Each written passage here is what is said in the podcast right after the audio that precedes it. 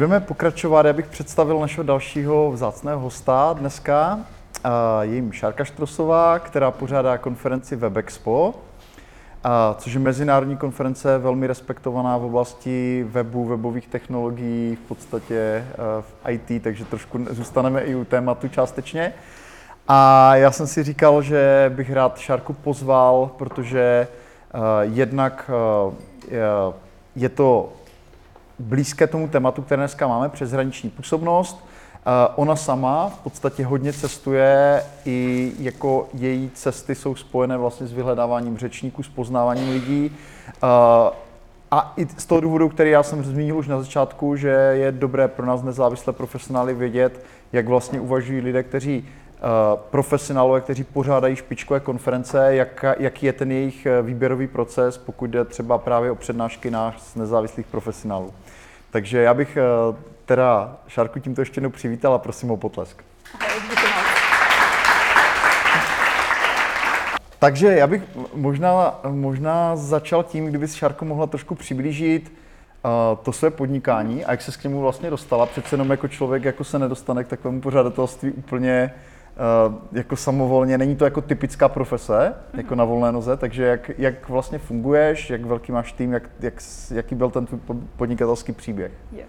Tak já jsem vlastně od začátku fakt jako odmala byla jako extrémně aktivní, že mi fakt bavila vždycky jako práce a vždycky jsem spíš na tu produktivitu, než na nějaké hodiny, což uh, pak pro mě bylo jasné, že spíš potřebuji jako podnikat nebo pracovat na volné noze, než někde v zaměstnání. A začínala jsem vlastně jako obchodní zástupce v Českoměstské stavební spořitelně, a to ještě na gymnáziu. Takže vlastně od nějakých 18 už jsem byla na volné noze víceméně. A pak, když jsem začala chodit na vejšku, tak jsem začala řešit, že bych chtěla něco jiného. Takže napřed jsem začala doučovat, to byla taková velmi jako jednoduchá práce a nebo to časově náročný. A vlastně už v roce 2010 jsem poznala zakladatele WebExpa, kde jsem začala pracovat jako hosteska a pomáhala jsem mu s administrativou tím, že přece jak jsem byla studentka, tak fakt toho času není tolik, takže to bylo dost omezený právě těma hodinama a líbilo se mi, že to byla flexibilní práce. A celkem jsem se do té komunity zamilovala i do té akce, do celého jako plánování a tak. A od jsem měla ráda technologie, takže pro mě to bylo fakt jako, že vlastně všechny věci na tom mě bavily. A postupně času jsem začala jako event manažerku, a po čtyřech letech těsné spolupráce se zakladatelem jsem převzala konferenci po svých rukou. A zároveň po tu dobu jsem pomáhala i třeba s jinými akcemi, nebo jsem dělala různé konzultační hodiny, a zároveň před pěti lety jsem založila konferenci Machine Learning Prague, která je o strojím učení a umělé inteligenci a taky se koná v Praze a je zhruba pro tisíc účastníků. Mm-hmm.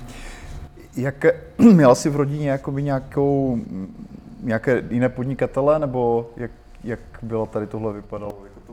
mm-hmm. Tvoji rodiče jsou podnikatele? A máma vlastně pracuje v Českomoravské stavební spořitelně nějakých zhruba 20 let, 25 let, jsem se tam i dostala. Plus věřím tomu, že třeba právě stavebnímu spoření a nějakým úvěrům a tak pomoci, jak dostat vlastní bydlení a tedy.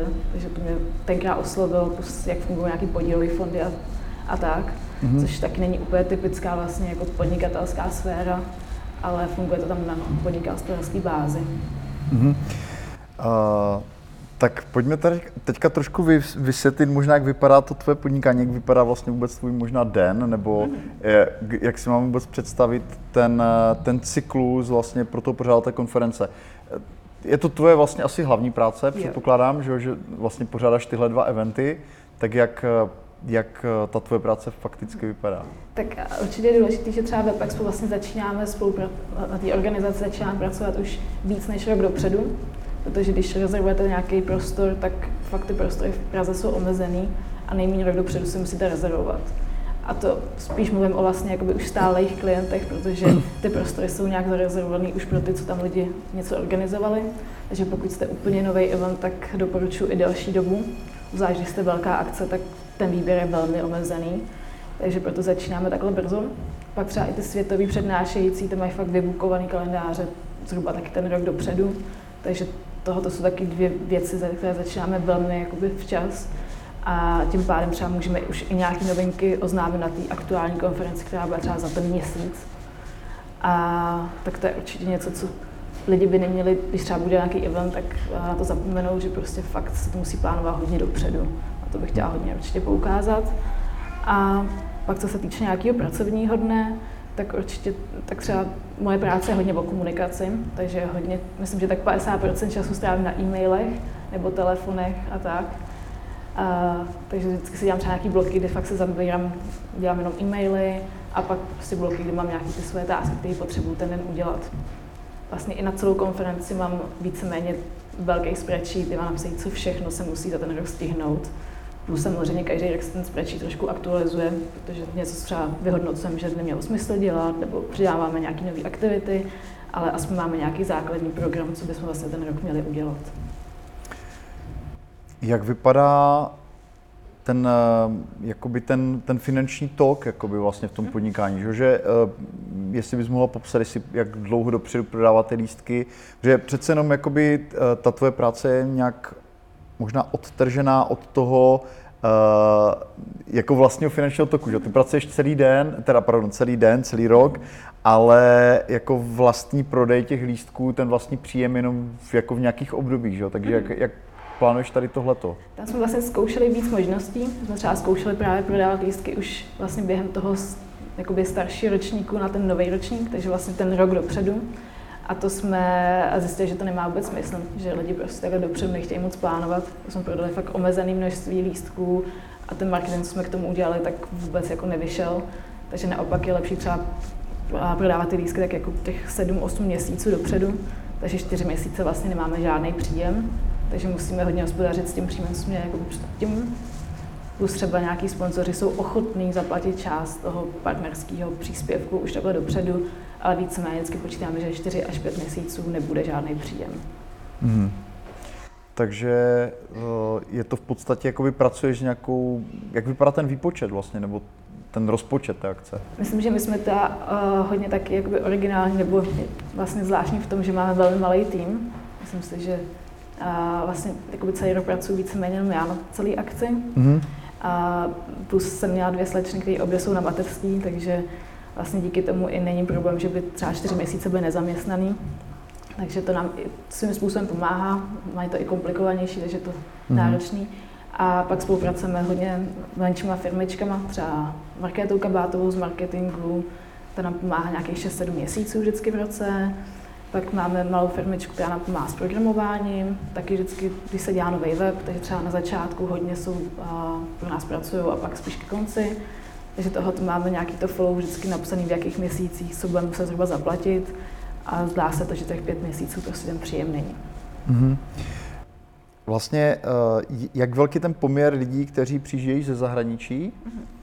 a jak, jak se vlastně snažíte oslovovat tady tyhle ty lidi, že? protože ta konference je v angličtině, mm-hmm. takže jako je tam v podstatě, je to jako hodně nadizajnované, nadizajnované tak, aby, aby to bylo zajímavé pro mezinárodní účastníky, jak, jak se ti vlastně daří, protože to je poměrně velká už konference zavedená, jak se ti daří tyhle ty lidi oslovovat a pracovat s nimi? Jak, jak vypadá marketing tady tohohle? Tak já bych určitě na začátek doporučila, že pokud něco začnete dělat, tak za mě je určitě lepší to dělat hnedka v angličtině. Třeba Web Expo jsme začali vlastně dělat v Čechách, jenom pro Čechy, a s tím, že vždycky přijde nějaký zahraniční speakery a měli jsme tlumočení vlastně pro to český publikum. A v roce 2013 jsme se rozhodli, že to přehodíme do angličtiny, už uh, i z principu toho, že třeba ta naše komunita byla už poměrně vlastně jakoby známá, všichni se mezi sebou znali a chtěli jsme tam přivízt i zahraniční účastníky, aby se ta komunita trošku rozšířila. Už jsme třeba i zahraničním účastníkům chtěli ukázat, co tady za super věci děláme. Takže fakt, aby jako český speakeři prostě mohli říct, ukázat nové projekty jako Photopy a podobně.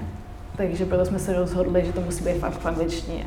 A nejde pro zahraniční účastníky dělat akce, která bude v češtině, na půl angličtina, čeština a budou pak mít tlumočené přednášky.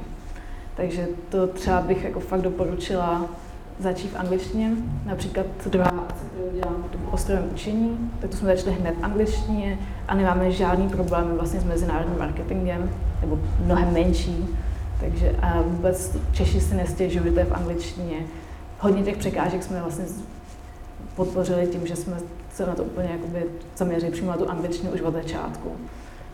A rozhodně třeba před těma deseti nebo 12 lety, kdy vzniklo Web Expo, tak tam nebyla asi úplně jako možnosti v angličtině, takže ničeho nelitujeme, ale doporučení je za mě určitě jít rovnou globálně, třeba s nějakýma lokálníma samozřejmě mít a pomoct spolupracovat. Tak. A co se týče toho marketingu, tak se snažíme hodně spolupracovat uh, s různýma komunitama po světě, s tím, že teda pro Web Expo spolupracujeme víc v Evropě, protože tu máme víc kontaktů a je to pro nás jednodušší. Takže máme poměrně dost kontaktů třeba v Německu, v Maďarsku, v Rakousku. Spolupracujeme jak s designerskou komunitou hodně, tak i s programátorama. A takhle nám vlastně přijíždí nejvíc účastníků.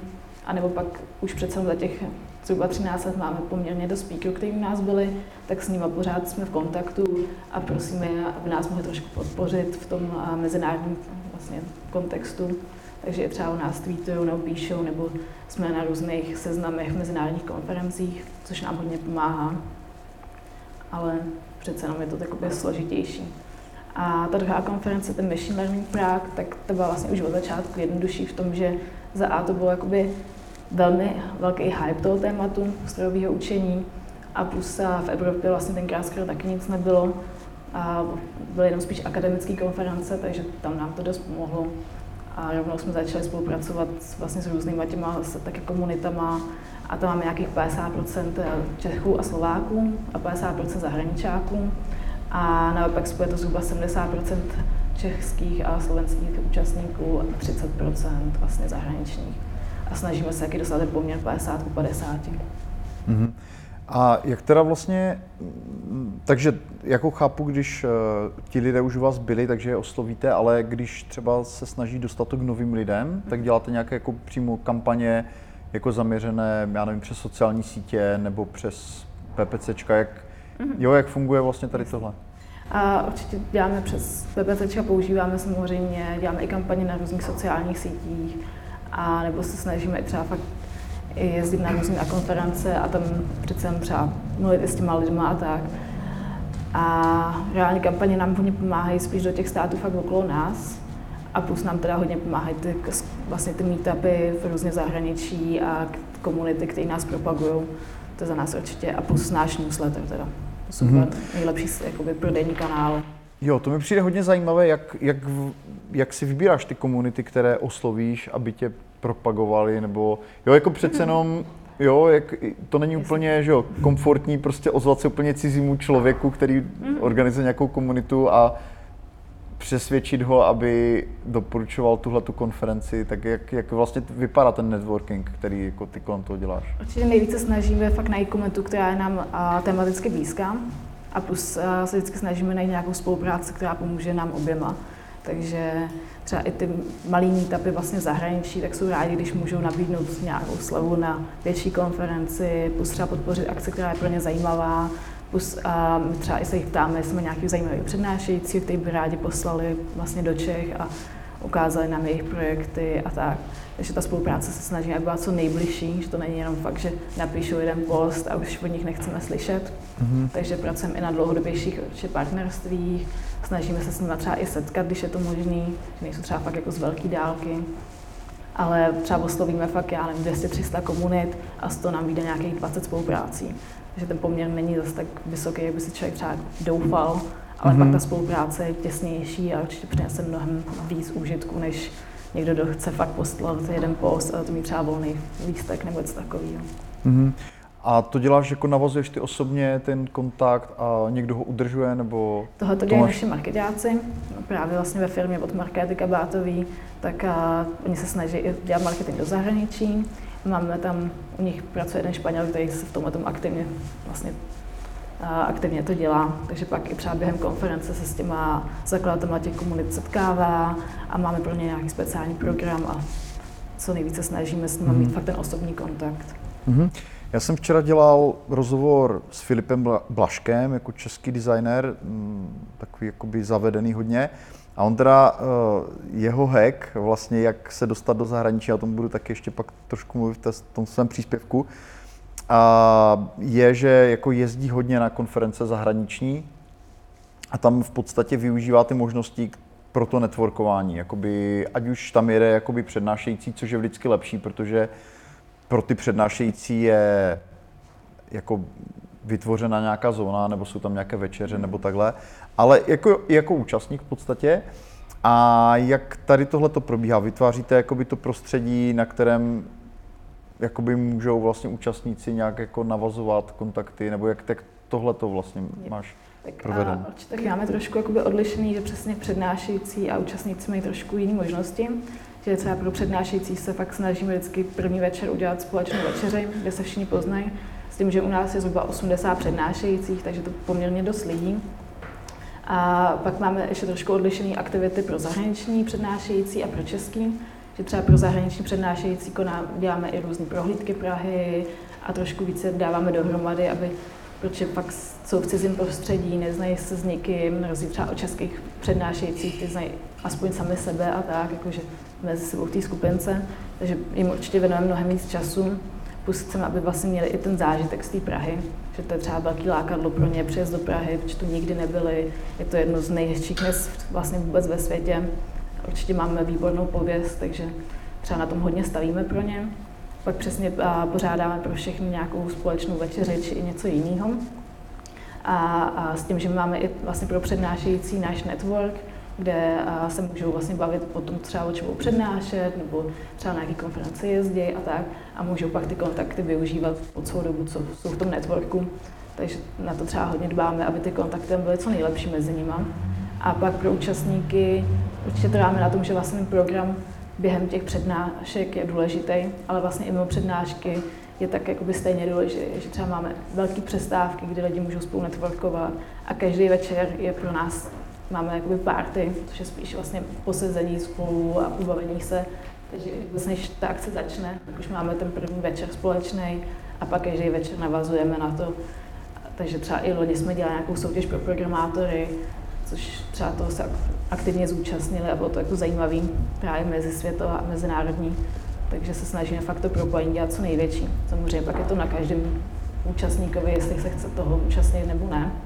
Třeba i pro tohle tam je velký rozdíl mezi zahraničním publikem a českým publikem, nebo spíš lokálním, že třeba ty, co jsou tady fakt vyloženi na té konferenci, tak a spíš jdou fakt za tím zážitkem, za tím networkingem a můžou 100% času se věnovat té konferenci což bohužel třeba Češi, kteří žijou v Praze, tak pak večer vlastně musí třeba k té rodině a mají jiné povinnosti, že třeba se nemůže těch věcí zúčastnit.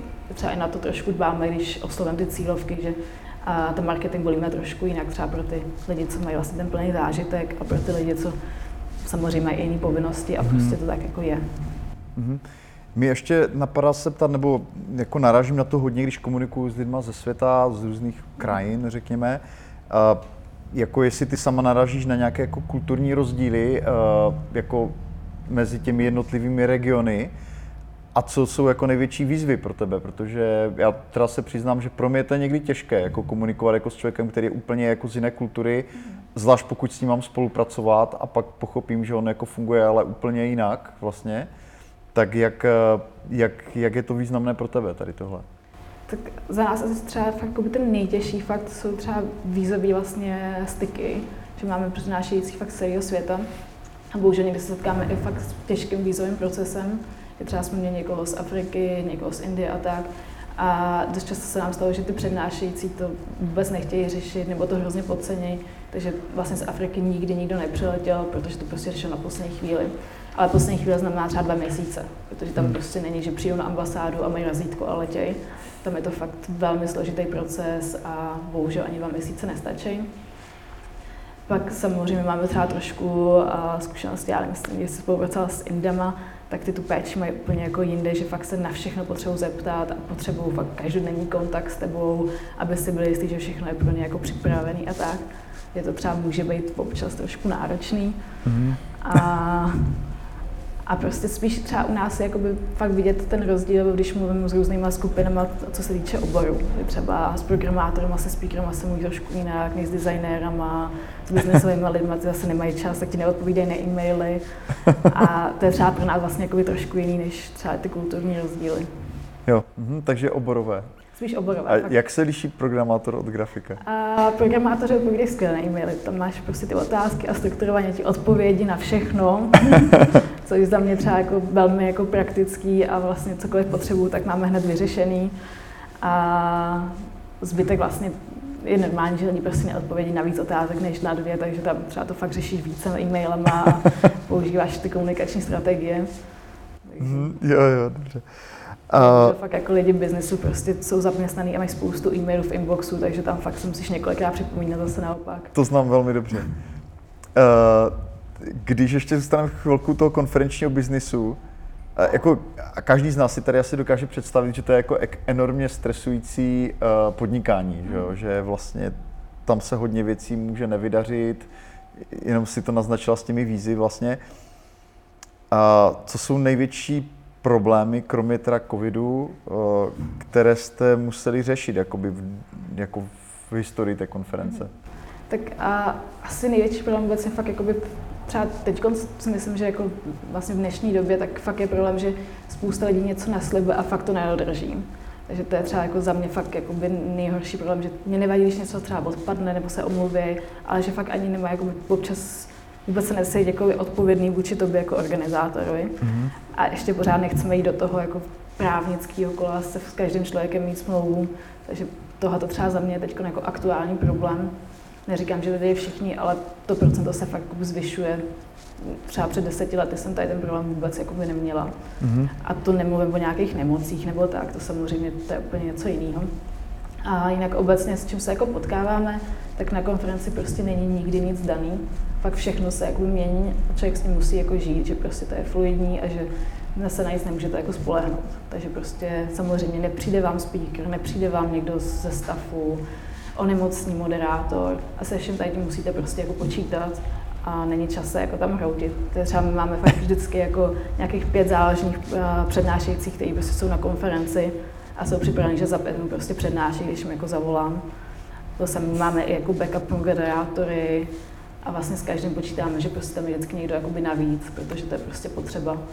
Samozřejmě jsou věci, které neovlivníme, že já nevím, technika vypadne i přesto, že prostě máte čtyři prezentéry, tak prostě nefunguje ani jeden nějakým způsobem. A, takže s tím se prostě musí nějakým způsobem žít. Vždycky to musíte udělat samozřejmě to nejlepší, abyste pak z toho neměli špatný pocit, ale prostě zároveň se fakt nehroudí z toho, když něco není tak, jak se představujete. Jakože akce fakt nejdu udělat perfektně. Říkáte, že máte velmi malý tým. Jak řešíte svou zastupitelnost? To je jako náročnější, samozřejmě. A taky se do otázku kladu poměrně často, zvlášť jako letos. A vlastně jsem třeba jako zkoušela najít někoho, kdo by mi pomáhal s programem a dlouhodobě jsme nikoho jakoby nenašli. I vlastně ty moje slečny dvě, tak uh, vždycky jsem dala dvě, dva roky, aby mi pomáhali s něčím a po dvou letech mi většinou odešli na mateřskou, takže není to úplně ideální stav. Takže proto třeba teď jsem radši, že spíš máme firmy, se kterými spolupracujeme, takže vždycky mají tu zastupitelnost vlastně, i přesto, že to je prostě dražší. Tome.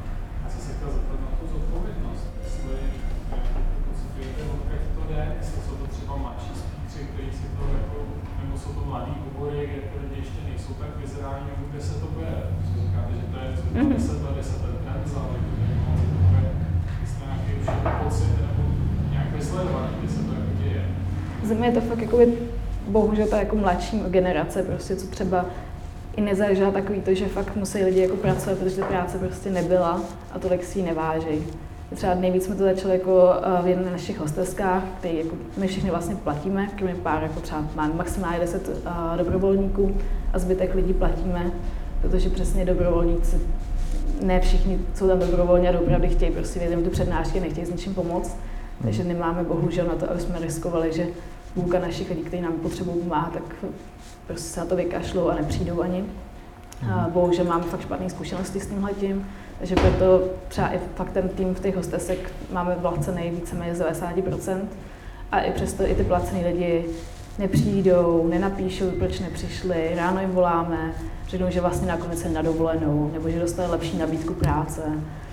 A nás už to teda ani nezaráží, ale vlastně proto třeba i máme vždycky jakoby nadstav všeho, protože počítáme s tím, že ty lidi prostě odpadnou. A nestačí to jenom z našeho oboru, že třeba i u cateringové firmy, se kterou spolupracuju, tak to mají naprosto stejný s tou pomocí.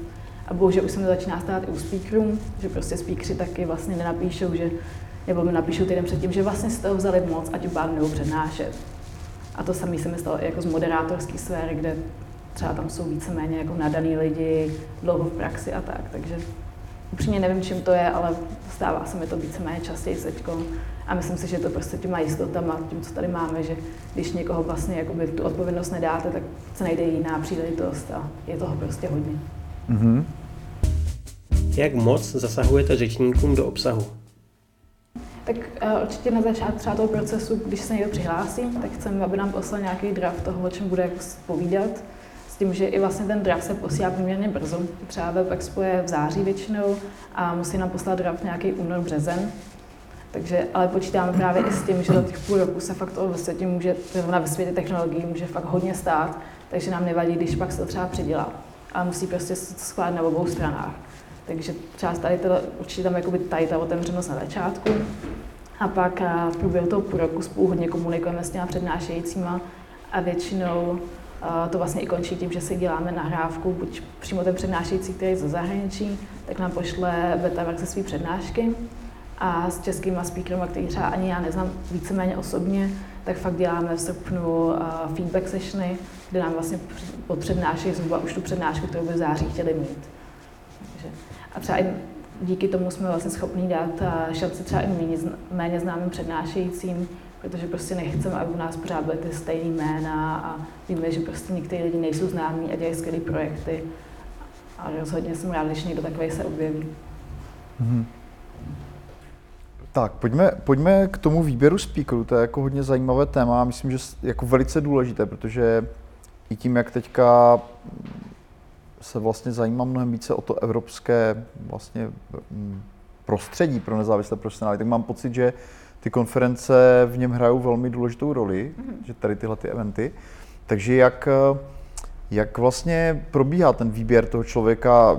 Já předpokládám, že Češi jsou asi na tom docela dobře v IT, že jako můžete hodně lovit jako tady v hmm. místních vodách, že Česko je v tomhle jako nadějná země, myslím, progresivní. Ale jak si teda vybíráte řečníky, co jsou takové ty atributy, když uh, ty si vlastně vybíráš, koho bys tam chtěla mít, na co se díváš? Jo, tak a vlastně třeba WebExpo je fakt a vlastně na vše, se zaměřuje na hodně témat, takže nemáme jedno konkrétní téma stěžováme spíš ty cílové skupiny, se splně snažíme vždycky mít dostatečný obsah, takže jak jsme zmínili, určitě máme nějaký programátory, designéry, lidi trošku z biznesu, z marketingu a snažíme se, aby vždycky v tom jejich oboru tak bylo dostatečně zajímavých přednášek. Takže třeba proto dělám i velký docela výzkum, že fakt čtu různé knížky, studie, jezdím na konference a hodně se setkám s tou naší komunitou a fakt mě zajímá, co jakoby, oni chtějí slyšet.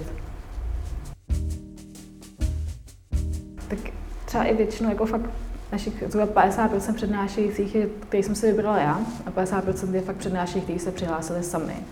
A fakt to vlastně záleží na tom, na té celé research, kterou dělám vlastně pořád, že se různě čtu knížky, nějaké články, třeba za mě se fakt snažím najít přednášející, kteří nejsou známí, nebo už někde přednášeli, ale spíš jsou začátečníci, nebo v tom jako přednášení, ne v té praxi samozřejmě. Protože za mě třeba už v poslední době se mi nelíbí, že každá, předná, každá konference má úplně ty samé přednášející. Chápu, že marketingově je to poměrně jednoduchý, když máte známý jména, lidi je chtějí vidět, je to jako jistota kvalitní přednášky, ale za mě bych fakt chtěla dát vlastně spíš tu šanci těm jako novějším přednášejícím.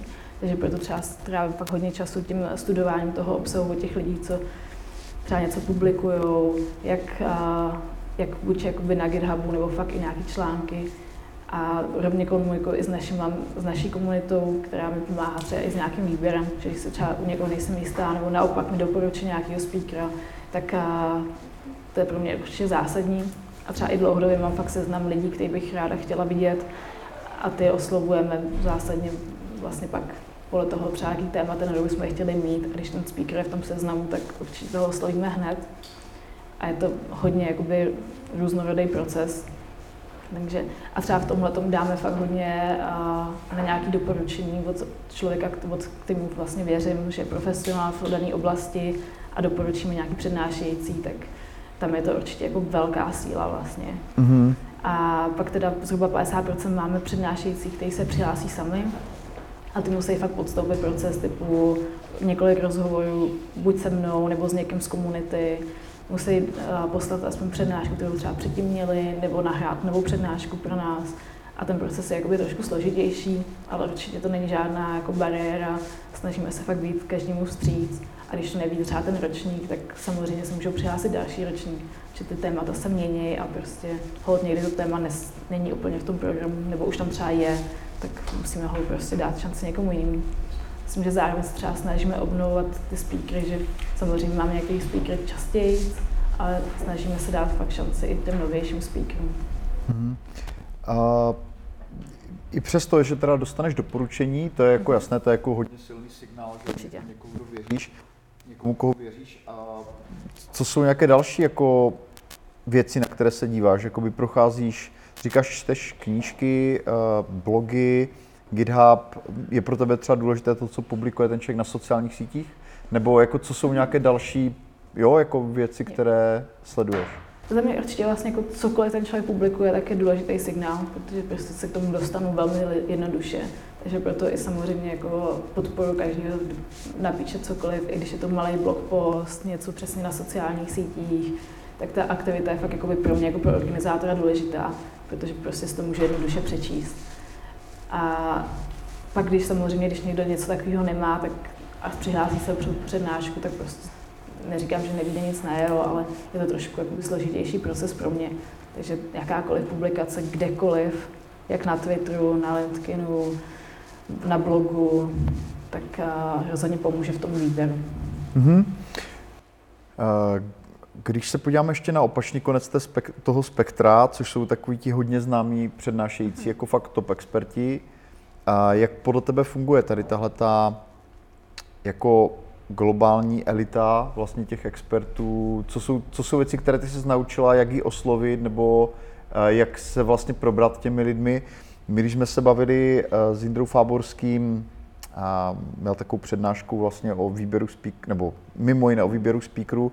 On vlastně tam hodně kritizoval to, že uh, tam je hodně lidí, kteří teda vůbec jako nejsou dostatečně kvalifikovaní, ale jsou jako skoro na každé konferenci, to je, to je jedna věc. To se předpokládám jako marketing festivalu ani Webexpa vlastně netýká. Ale i tak, jakože je docela těžké vlastně ty lidi nějak jako oslovit. Eh, každý má trošku jinou motivaci, někdo, někdo finanční, někdo nemá čas, někdo prostě pro někoho je zajímavá ta Praha, jak si řekla, ale jak, jak oslovuješ tyhle ty lidi a jak vlastně oni fungují z toho, z toho pohledu?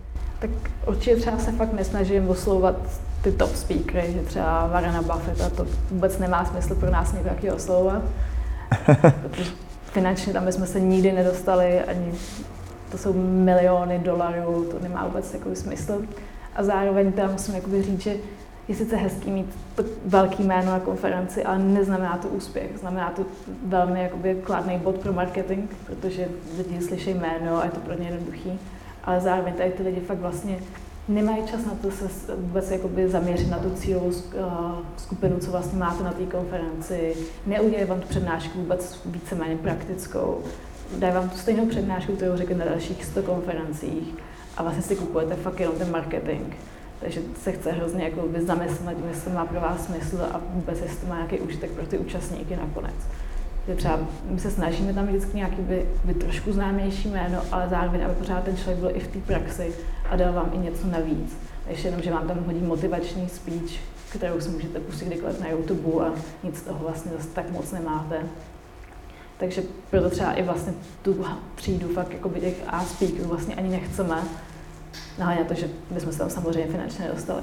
Pak máme speaker, kteří jsou jako poměrně známí v komunitě, ale nejsou to takový ty jakoby známý jména, který znají úplně všichni, že když to uvidíte na Facebooku, tak když nebudete přímo z toho oboru, tak vám to nic neřekne. Ale jsou to prostě speakeři, kteří prostě pracují v té komunitě třeba 25 let, tím pádem jsou známí, udělali třeba pro programátory nějakou skvělou knihovnu, pro designéry třeba nějakou novou metodiku a tak. A tady ty lidi se snažíme pozvat, ty jsou samozřejmě jsou taky dražší, ale třeba tam mám pocit, že se nám to vyplatí, že třeba nám pomůžou s marketingem a zároveň přinesou fakt kvalitní obsah. Takže tady ty lidi se snažíme oslovit a hodně se snažíme fakt víceméně to udělat na nějakém individuálním kontextu, že se jim snažíme udělat ten i zážitek navíc, pozvat je do naší komunity, i v zahraničí máme už poměrně dobrý jméno třeba v Anglii nebo v Americe, takže to nám hodně pomáhá. A, A takže takhle vlastně vypůsobíme na ty kvalitnější speakery. Jak, jak vlastně vypadá podle tebe ideální přednáška? Jakoby teda, možná to se týká vlastně i mnoha z nás tady, kteří si připravujeme přednášky na různé akce. Jako z, po, z hlediska pořadatele, t- už si řekla teda, co určitě ne, že jo? Ale jak, jak si představuješ vlastně ideální speech a, a jak se taky díváš vlastně na to dilema, jestli používat slajdy nebo ne, protože vím, že tohle je obrovská nějaká probíhající debata. E, Jsou špičkoví lektoři, kteří je vlastně zásadně nepoužívají, považují to vlastně za určité jako znehodnocení jako toho inteligentního přístupu komunikace s publikem, ale zase ten standard je, že ty slajdy jsou úplně všude, že jo? každý je má a když e, zrovna nepodáš mistrovský výkon, tak můžeš aspoň oslnit těmi slajdy, které ti udělal ten grafik, že jo. A tohle je jako hrozně, jako přiznám se, že pro mě to je jako velké dilema, jak vlastně s tímhle pracovat, takže jak se na to díváš ty z té druhé strany? Tak a za mě třeba fakt jako, fakt se snažíme mít co nejvíc praktické ty přednášky. Takže pro mě jako ideální prezentace, když ten účastník přijde tu přednášku a odveze z toho fakt jednu věc, kterou prostě druhý den může použít ve své práci nebo ve svém hobby projektu, tak to je podle mě úplně jako ideální přednáška. Jakože jedna věc vlastně stačí, že přijde a řekne, tohle to byla ta myšlenka, kterou prostě si pamatuju a zítra ji použiju. Takže bohužel ne vždycky se to samozřejmě povede, proto, a vím, že to není jednoduchý, že to je jako velká za mě určitě jako věc. Pak, co se týče třeba té přednášky, tak uh, hodně záleží na tom projevu, že prostě, když třeba ten přednášející je výborný odborník, všechno skvělý a bohužel má špatný projev, tak prostě publika ho neposlouchá a vůbec ty myšlenky nevidí najevo. Že třeba za mě i doporučuji těm přednášejícím, kteří nemají zkušenosti, tak najmout si někoho, kdo jim s tím pomůže, s tou přípravou. Mm-hmm. Proto i my třeba děláme ten feedback seminář pro ně, aby jsme jim dali ten feedback jak my, tak i pak jsou tam i další přednášející, takže mají i možnost to trošku zlepšit. A určitě jsem ráda, když jim můžeme s tím nějakým způsobem pomoct, je to jako hodně důležitá věc. A co se týče, týče třeba těch slajdů, tak já jsem třeba víc pro to nemít slajdy, protože hodně lidí fakt třeba pak, je, když máte hodně obsahu na těch slajdech, tak hodně lidí to čte, nedává pozor vlastně o tom, co ten přednášející říká, ale hodně to záleží, jakou vlastně má třeba tu odbornost. Když například máte ty programátorské přednášky, tak tam se i programátoři snaží ukázat přímo jako dema, což je jako naopak hrozně zajímavý, protože tam máte tu praktickou ukázku, ale zároveň tam jsou třeba pak různý problémy se zobrazením toho kódu, ale na tom už se dá jako pracovat dopředu. Myslím, že třeba my od přednášejících chceme slajdy fakt 14 dní dopředu, a jsme si i sami mohli projít a poukázat třeba na nějaké jako nedostatky, nebo když třeba vidíme, že má někdo hodně slajdů, že to nemůže životě stihnout, tak uh, proto třeba jsme jakoby na to trošku důraznější a chceme fakt jim pomoct i s tím, i když to nemají rádi, že musí posílat dopředu slajdy. A, a zase naopak třeba mě přijde zajímavé, když v slidech máte nějaký video, který trošku rozbije tu přednášku, lidi začnou jakoby trošku pak aktiv, jsou trošku aktivnější, třeba vidíte nějaký zábavnější video, tak to třeba mi přijde jako hezký vlastně tam mm-hmm. přidat. Co, co angličtina? Eh, jak eh, dobrý by ten řečník měl být, když přenáší v angličtině vlastně? Jako si myslím, že spousta lidí, jak já to sleduju, nemá tu sebedůvěru mm-hmm. přednášet v angličtině, říkají si, není to můj rodný jazyk, jako třeba tam vybouchnu na velkém pódiu, jako jak, jak je to teda vlastně reálně s angličtinou? Ze mě vlastně třeba jakoby ta angličtina Čechu je jakoby složitější v tom, že jsme strašně sebekritický a vlastně většina jakoby Čechů mluví poměrně jako fakt dobře anglicky, jenom se prostě fakt necítí. Třeba když jste viděli, nevím, francouze a podobní lidi, tak tam prostě přijdou se strašným přízvukem, nikdo jim nerozumí, ale nikdo se vlastně nestydí a nikdo jim to nevyčítá. Takže fakt nebej k sobě tak sebekriticky a prostě to zkusit případně najmout si třeba i někoho, kdo vám s tím pomůže, ale ve většině případů, když od někoho slyším, že to nedokáže, tak je spíš sebekritický, než že by to nedokázal. A plus většina prostě fakt tam není jakoby rodilých mluvčích, takže vám to i prominou.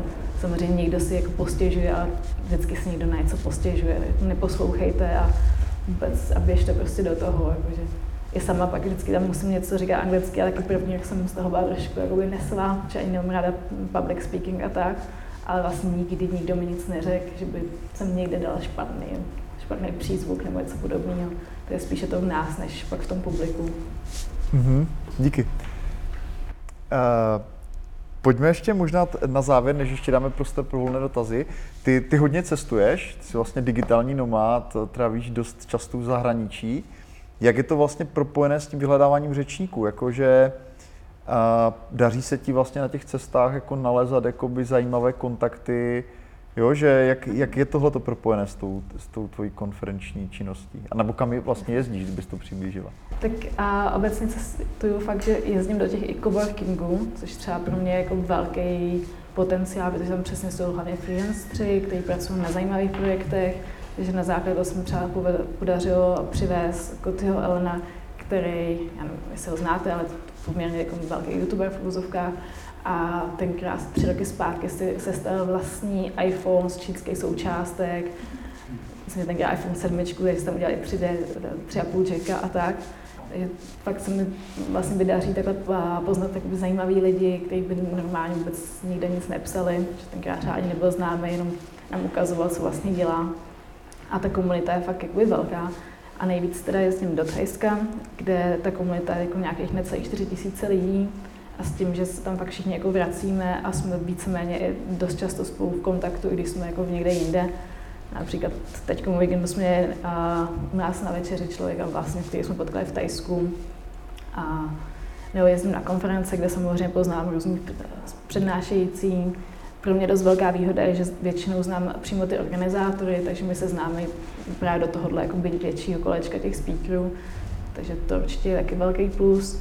Ale za mě třeba ty coworkingy jsou úplně jako skvělý, protože tam fakt spolu děláme různé věci, Například různě třeba testujeme nějaké aplikace, že vždycky se zeptáme dalšího člověka, co v tom coworkingu je, jestli by s něčím mohl pomoct, pozvete někoho na oběd za to, že vám otestuje web, takže je velmi jednoduchý se tam dozvědět, co každý dělá. A všichni tam jsou na vysoké vlastně úrovni, protože mají odpovědnost za svoji práci a nikdo tam není úplně jako začátečník. Mm-hmm. To je nějaký specifický coworking, do kterého jezdíš? To můžu doporučit, je to na ostrově, který se jmenuje Kolanta a coworking se jmenuje Kohab, píše se to k o h u v a vlastně je, za mě je to úplně nejideálnější coworking. Máte tam i restauraci, máte tam kavárnu, je to skoro v Google, nemusíte o tam nikdy odejít a, je to fakt jako výborný na produktivitu práce a ten zakladatel vlastně fakt pomáhá tu komunitu stavět už od nějakých spoustu let, teď to je, jak jsem byla jako po čtvrtý nebo pátý a nikdy jsem jako nebyla nikdy jako produktivnější vlastně než třeba tam. A jsem tam víceméně v zimě, protože tma je taková jako velmi neproduktivní pro mě a, a vlastně dá se tam vyžít poměrně jednoduše i levně. Takže za mě velký doporučení je tam. Mm-hmm. A mhm. třeba jsem byla i v Jižní Americe, kde taky se dá samozřejmě. A jsou tam třeba v té Ázii je to za mě jednodušší, protože tam jsou taky ty služby, na kterých jsme zvyklí, je tam skvělý internet, poměrně levný, třeba datový připojení. Fakt tam reálně tam nemáte s ničím problémy. Třeba i letos můžu fakt říct, tam je velmi dobrá zdravotní péče. Strává bohužel nějakých 14 dní v nemocnici, ale za mě lepší než v Čechách. A kvalitní doktoři všechno, takže třeba ta Ázie je pro mě určitě jakoby jasná volba, když byste o něčem přemýšleli. Mm-hmm. Super, díky. Prosím ještě jeden potlesk na závěr. Díky, díky Šárko, díky moc.